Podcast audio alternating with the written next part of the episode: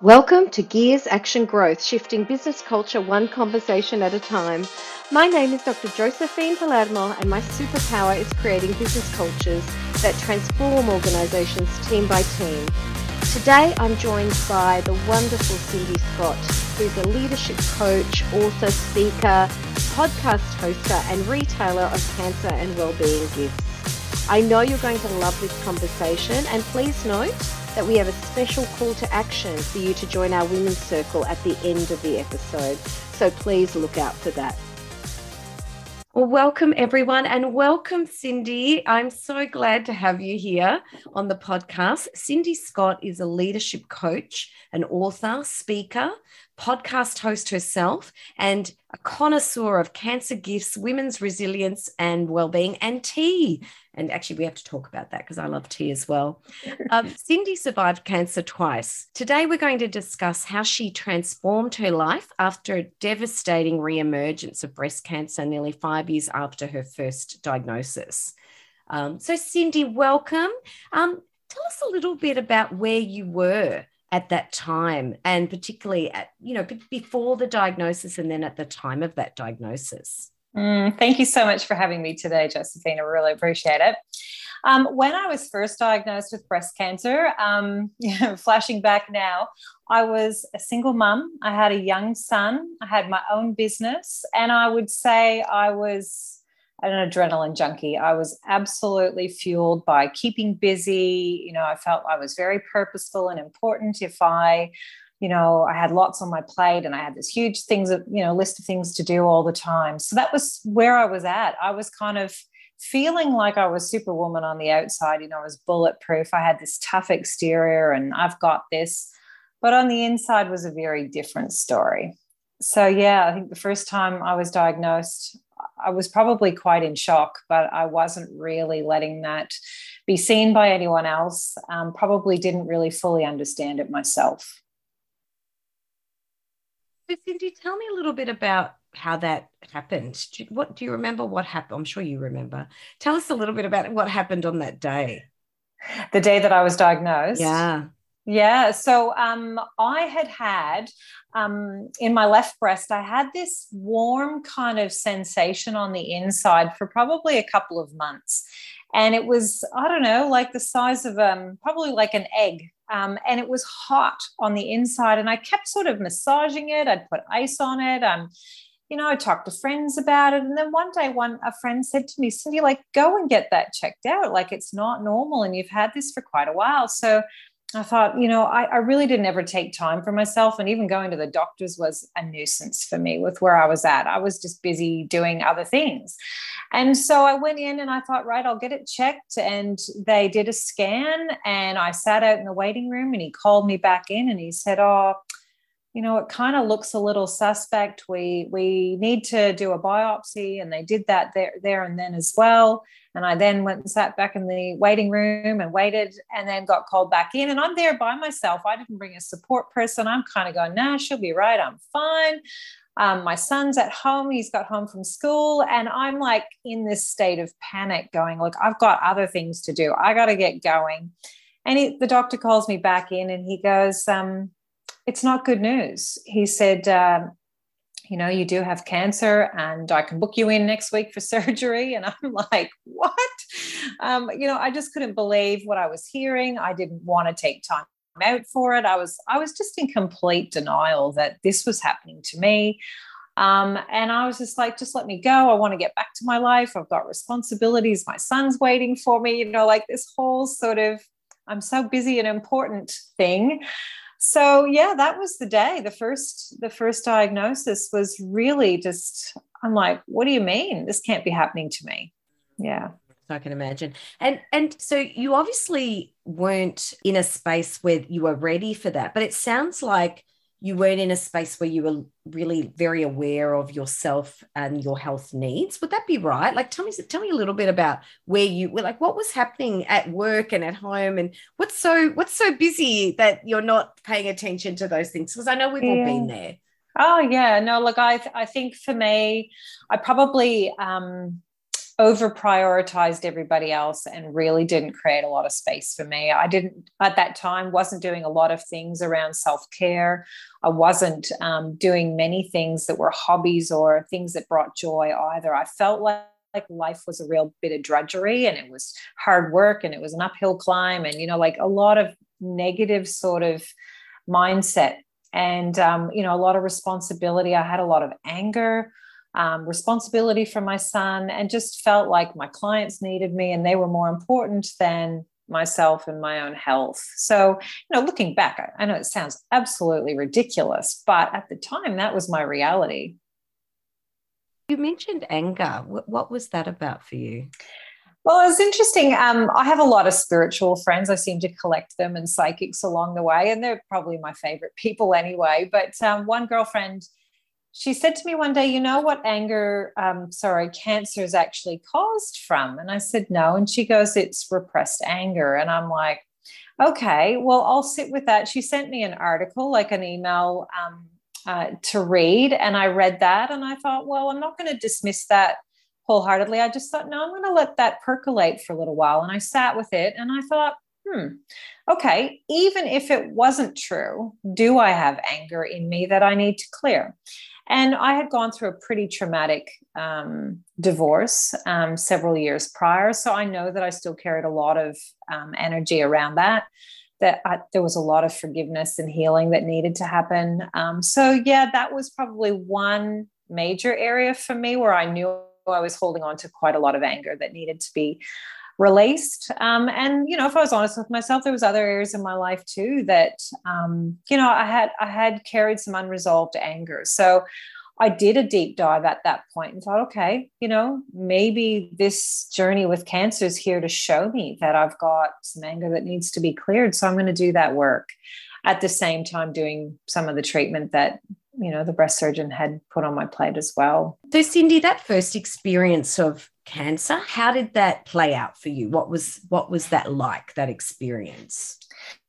Well, on reflection, I would say that it was an absolutely epic fail. I did all the wrong things in terms of just really wanted to sweep the whole journey under the carpet. I refused treatment. I refused to share it with anyone. I refused to get any help. I didn't ask for help. I really um, just carried it alone. I shared it with a couple of close friends, but I didn't really let a lot of people in. Some of my work colleagues didn't even know what I was going through. Um, obviously, my family knew what was happening, but in many ways, I just I was in denial. I was refusing to believe that this was happening to me and that I actually needed treatment. So, yeah, on reflection, I would say I did all the classic wrong things. What was the belief that was driving that response for you? I, I, think at the very core, it was that I wasn't worthy um, of putting myself first mm. to actually put the light on myself and take time for me. And that's really tragic, I think, in this day and age when we know better. Um, but as a woman, as a professional woman, um, I really just didn't see that that was a priority, uh, that I had so many other competing priorities that were more important. And I, I know that there's nothing more important now when I look back, but at that time, that was where I was at with it. It was a real worthiness thing for me. Mm. So you said you didn't have any treatment. Did you have any procedure at all or? I did. I um I had uh, a lumpectomy the very next week, like it was only a few days after my diagnosis. So for me, I had never been in hospital before. I had never been oh, unwell wow. in my life. I was not familiar with the health system. Um, I'd never had surgery. Um, so all of that was so challenging and confronting for me to go, OMG, like I can't believe that I've been diagnosed and just a few days later I'm going in for surgery. And as it turned out, so he did a lumpectomy and you need to have clear margins, five millimeter margins around the tumor that he took out. And so what, what he took out, there was actually cancer in the margins. So I had to go back the very next week and have it all again. Um, and so that was doubly quite you know scary for me to have to go and repeat something that was so scary to begin with Um, but when I say I refused treatment, he had suggested 20 um, rounds of radiation. And I said, no, I'm not interested in doing that. He offered drug therapy for the next five years. I said, no, thank you. I'm not taking that either. So he sort of looked at me like, what do you mean you're not actually going to do what I'm suggesting? And I'm like, I'm sorry, but I'm young, I'm healthy. I think that I'm going to nip this in the bud. I've got a good mindset. I'm strong. I, I can do this. And he just sort of t- was taken quite aback. And then he said, Well, given who you are and your age, he said, I'm not going to lose sleep at night knowing. But he he actually let me walk away, and I had you know my annual checkups and all that was fine. But um, yeah, so I didn't. I actually didn't um, go go through with all of it. Right, right. You were cancer free in those years, so so obviously um, you were strong and you were able to um, you know overcome that, and the cancer wasn't able to um, take hold at that stage. But then uh, you were getting on with life. Tell me a little bit about what life was like at that stage. So you're cancer free now. It's a few years later. It's four or five years later. Yeah, so I think for me, I I made cancer mean that first time that I was not living in alignment, like that some things needed to change in my life. And so, you know, fast forward four years, I'd attracted a beautiful man into my life. We were six weeks out from getting married. So, you know, in terms of that relationship side of things, I felt much more secure and happy and in love. So, um, you know, relationally, I felt that um, things were in in the right place. We had moved from Melbourne to Queensland, so I live in a much um, nicer climate, which agrees with me a lot more. I do like to be warm and I like to have a lot more sunshine, so I felt that was going really well. And at the time, too, I was very, very fit. I was going to the gym several days a week. I had a personal trainer. I was at my optimal weight. I was toned. I was fit. My cardio was strong. I was eating very well as well. You know, I had a really good balanced diet, lots of variety. So when that second diagnosis came, I was like, what do you mean? Like I live in paradise? My my life seems quite idyllic. Like I have righted a lot of the things that felt out of alignment for me. So, what on earth is going on? And so, I was really quite in disbelief with the second diagnosis. I'm like, I can't believe this is happening to me again. Like, what's going on here? That would have felt very unfair to me. Absolutely. I'm a fairness girl. And ah. it, um, it did. I was like, why me? Why now? Why again? Like, what on earth is going on? I was, yeah, absolutely. Mm. Yeah. Was it the same kind of cancer, Cindy? No, it was a much more aggressive cancer. Um, I did catch it early, fortunately. So it was another lump in the same breast. The thing that was most, um, I guess, horrific was that it was also in my lymph nodes. So they took some lymph nodes out as well which meant that I needed to have chemotherapy. So it was a much more aggressive cancer than I'd had the first time round. So people have asked me, you know, did the first time actually prepare you for the second diagnosis? And I'm like, absolutely no way. Nothing could prepare you to hear those words again. And knowing that it was a much more aggressive form that required chemo, that really just sent me in a spin. So yeah, I um I required chemotherapy. There was also talk of radiation, but they wanted to do a lumpectomy straight away, which they did. Um, and so my oncologist was like, Can we cancel your wedding? Can we bring all of this forward so we can get you started straight away? And so that just sent me into another spin. And you then were just top- about to get, get, sorry, Detroit, you were just about to get yeah. married, Cindy. Yeah, yeah. Six weeks out, we had people coming from all around the world. Um, we had a three day epic sort of wedding celebration planned. Um, it was it was supposed to be a really special time, but also at the same time, this is when COVID was rearing its ugly head, and it was sort of February, March 2020 when the world was in great fear about, well, what is this virus? What does it mean for us? And there was all these warnings like get back to your home country, mm. isolate where you can.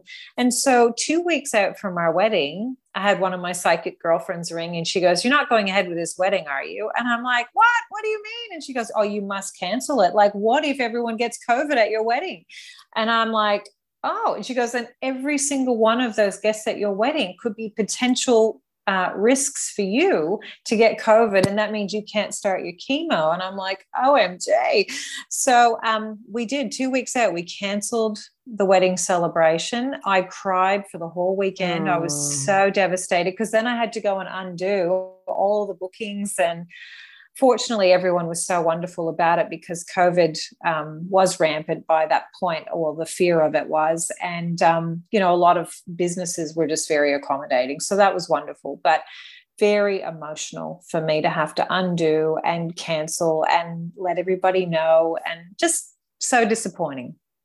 So, so did you handle the um, treatment in a different way. Because the first time with your cancer you kind of put on your your wonder woman super shield. You know i felt like that, that's what it sounds like. Did you do yeah. did you do it differently this, this i time? absolutely did it differently. And so one of the things one of the beautiful things that was happening for me at that time is i um, became part of this beautiful group of women um, which i still to this day call my soul sisters. And so we had bonded. We'd had a girls' weekend away with this beautiful group of women, and there was just this real connection and um, love, I suppose. And then COVID came along, and it was like we, we wanted to continue to catch up, but there was really no way to do that in person. So we started having Zoom calls, and then I had my cancer diagnosis. So that then it was sort of like, well, we're going to have those weekly to make sure that we support Cindy through this, and also just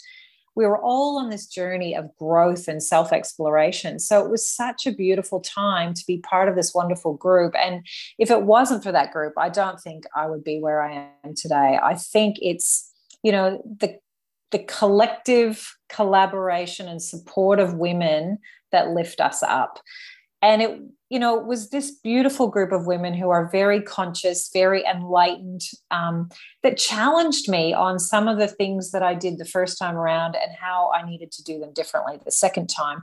And one of the things that was so so key was to actually be okay to sit in the uncomfortable to actually go okay this is not a nice place to be but to avoid the distraction of trying to be somewhere else and actually just go, this is where I am, and to actually own it. So that real mindful presence was so pivotal in the way that I handled it the second time. I took a much more mindful approach of acceptance around, okay, this has shown up for me. And I really took it on like a project, like cancer's shown up for a reason. It has a message for me. I am here to get something.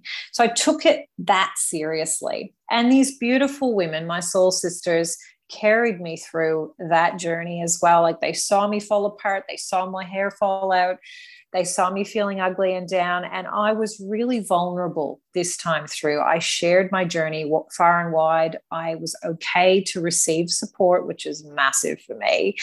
Um, and I was really vulnerable. I let people see me wherever I was at. And that made such a difference because there was such an outpouring of support. I just never never believed that so many people cared and that they would love me and support me in so many different ways. It was such a beautiful experience, really. That's amazing to kind of hear that, particularly when it's such a devastating um, ah. thing to happen to someone. You know, you don't want to, yeah. you don't ever want to be, be, experiencing something that devastating. You talked about the supportive um, group the that the women provided talking to you earlier, you were also talking about how this part of the of your life you also gained more confidence in your voice, in your confidence. Can you tell me a little bit about that? Because was that part of this time? I think for me, um, going through cancer the second time, there was a bit of a reckoning that happened in terms of like you start to ask yourself those deeper questions in life like who am i really? What do i truly value? What's important to me? How do i want to live the, the rest of my life? What legacy do i want to leave behind? And there really is a bit of a um, a desire to just want to live your truth be who you truly are to be unapologetically yourself. And i think for me there was such a letting go of you know the facade the crap that you wear, that the ways of being in life that don't serve you, that you think in some way do serve you, and they maybe have served you to a point. But um, I just want to be real. I really don't have any patience or time for falsities. I just, I feel like I have such an important message to share for women because I see so many women doing that tough soldiering on superwoman thing And it's not from a place of wholeness and authenticity, it's actually out of fear. We need to slow down. We need to listen to our bodies. We need to actually honor ourselves. We need to, to bring more joy and more self care into the way that we live. And if we don't, we're just going to drive ourselves into the ground. There is that, isn't there? There's this. I'm, I'm interested that you call it fear because there's there is this sort of drive around needing to be um, the super competent woman in all phases of life at all times. So you see that you I mean you saw that in your life, but you see that in the other people that you oh, as well. I see that so much. I mean, the whole women's lib movement, right? It was like all about women, you know, we're intelligent, we're educated, we can do it too. But I think what's happening is we still carry a lot of the responsibilities at home. We are conditioned to be givers. And then you add education and you add a professional career on top of that. I mean, it's a highly complex very full life that women are leading now. And you know many of my clients they're they are running on empty. They're exhausted. They're like you know they are potential cancer candidates the way they're going. You know that if it's not cancer it'll be some health expression that will show up.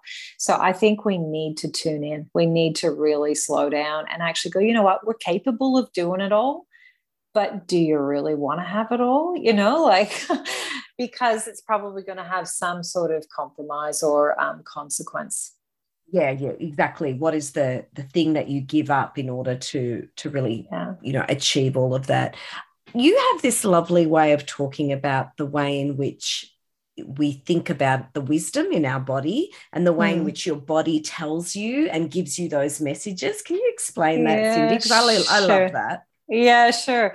I'm not sure where I heard it from, but um, I love it too. One of my mantras is body, uh, sorry, whisper, tap, slap. And I believe that we all have our own innate body wisdom. And I know for me personally, I was overriding that wisdom. Our body is continually communicating with us and telling us that things are out of alignment. So it might be you've got muscle aches, or your back hurts, or you've got headaches, or you're not sleeping well, or you've got indigestion it could be any number of health expressions. And what we'll get is we'll get a little whisper to go, hang on, pay attention. And if we don't heed that, we'll get a tap and then we'll get a slap. And for me, I, I, was way beyond that. I think I got the proverbial punch to the guts. You know, cancer was like, hello, you've missed all the warning signs. And now we've had to go to this major extreme to get you to listen that you are out of alignment, that you are, you know, exhausted, that you need a break, that you are not living your truth. And so for me, it was like it had to get to that point for me to actually listen. So I know that when I speak at different um, forums and I share this, women go, "Oh, wow!" Like I am exhausted, and I and I override the you know the messages that my body is giving me constantly. So please tune in, listen. Yeah, I think it's an important message. I, I have a lot of people coming to me and saying, you do so much because I, I have always have a lot of balls juggling. And I actually always say to them, I know when to stop. So I don't I don't actually reply by going, yeah, I do all of this. I actually I think my success is knowing where to stop. So I'm hoping that I'm paying attention to the whispers um, because I don't want the I don't want the the tap, let alone the yeah, no, no. It's important. I, I think um, you know, and there's all types of women, and some achieve a lot more than others. Some are more driven. I know for me, I actually like doing a lot. I have capacity to do a lot but I think you've hit the nail on the head. It's knowing to bring how to bring balance. Um, it's how to bring more calm and peace. So in our nervous system, we have a sympathetic nervous system, which is about the fight or flight. And, and that does serve us at times. It's about protecting self. But we also have a parasympathetic nervous system, which is about bringing us back to calm, bringing us back to balance. And for me, I know personally that I was way out of whack and I was very much in a heightened state of fight or flight all the time. I wasn't doing any of those yin activities that was bringing me back to balance. I was just um, overrun, exhausted, um, worn out. So, Cindy, what are those things? So, tell me a little bit about those yin activities. What are those things you do now, and and perhaps you've taken on as a routine and habit as a consequence yeah, of what you've learned? absolutely essential things in my daily practice. So, one of them, I love to meditate. Um, anything, it could even just be a five or 10 minute breathing meditation to slow right down, to calm down. It's amazing, five or 10 minutes can do that. Um, journaling, very powerful, um, just to write out how you're feeling, to express your thoughts. Um, I love doing floats. I don't know if you've ever been in a float tank, but I just love those. Or infrared sauna, going to the gym, walking in nature, doing a beach walk or a forest walk. Being in nature, the vibrational frequency of nature is um, a beautiful way for us to restore balance.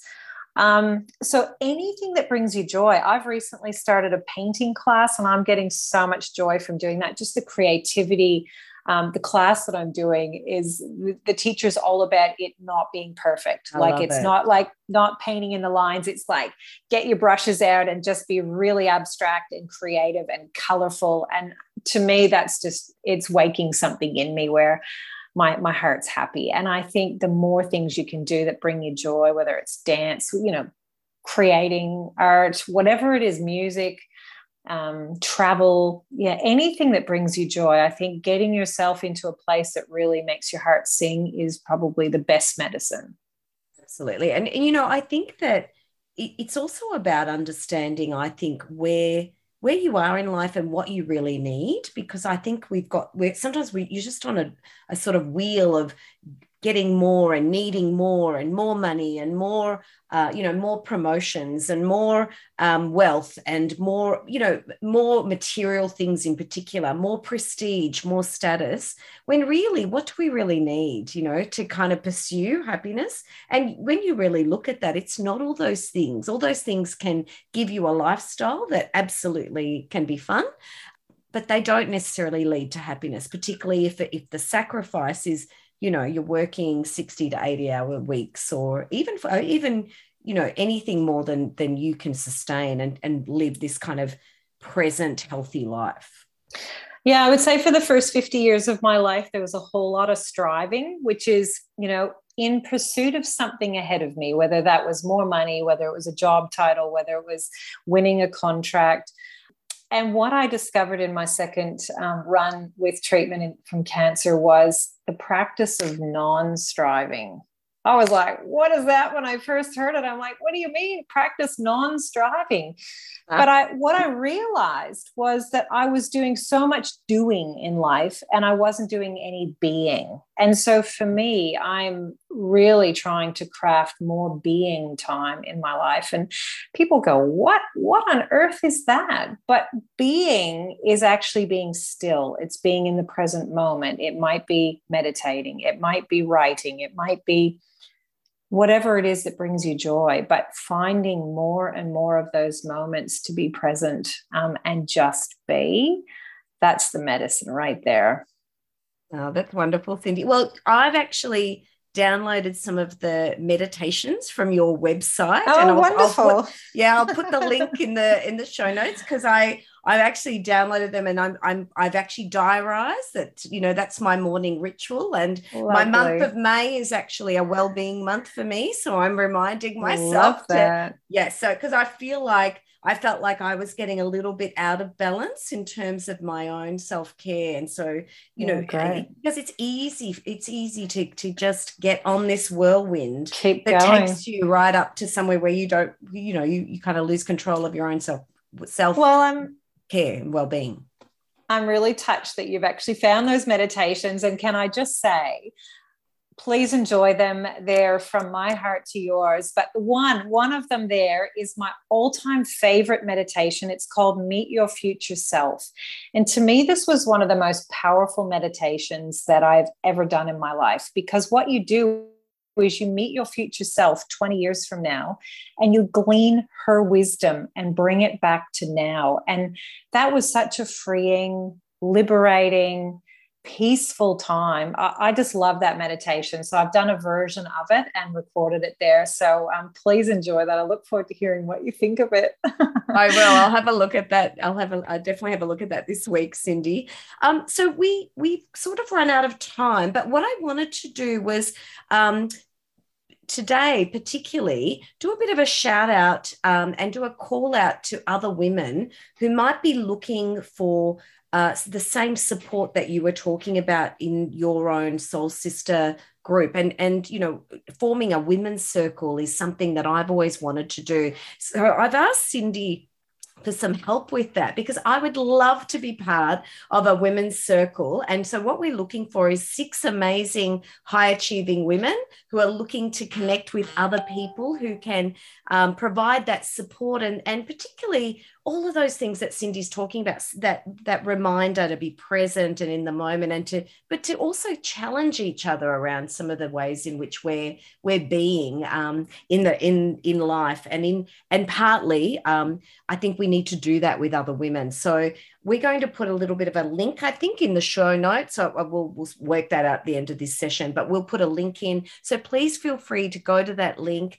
and uh, inquire and uh, no obligation, but make an inquiry if you are interested in being in a women's circle uh, with myself and Cindy.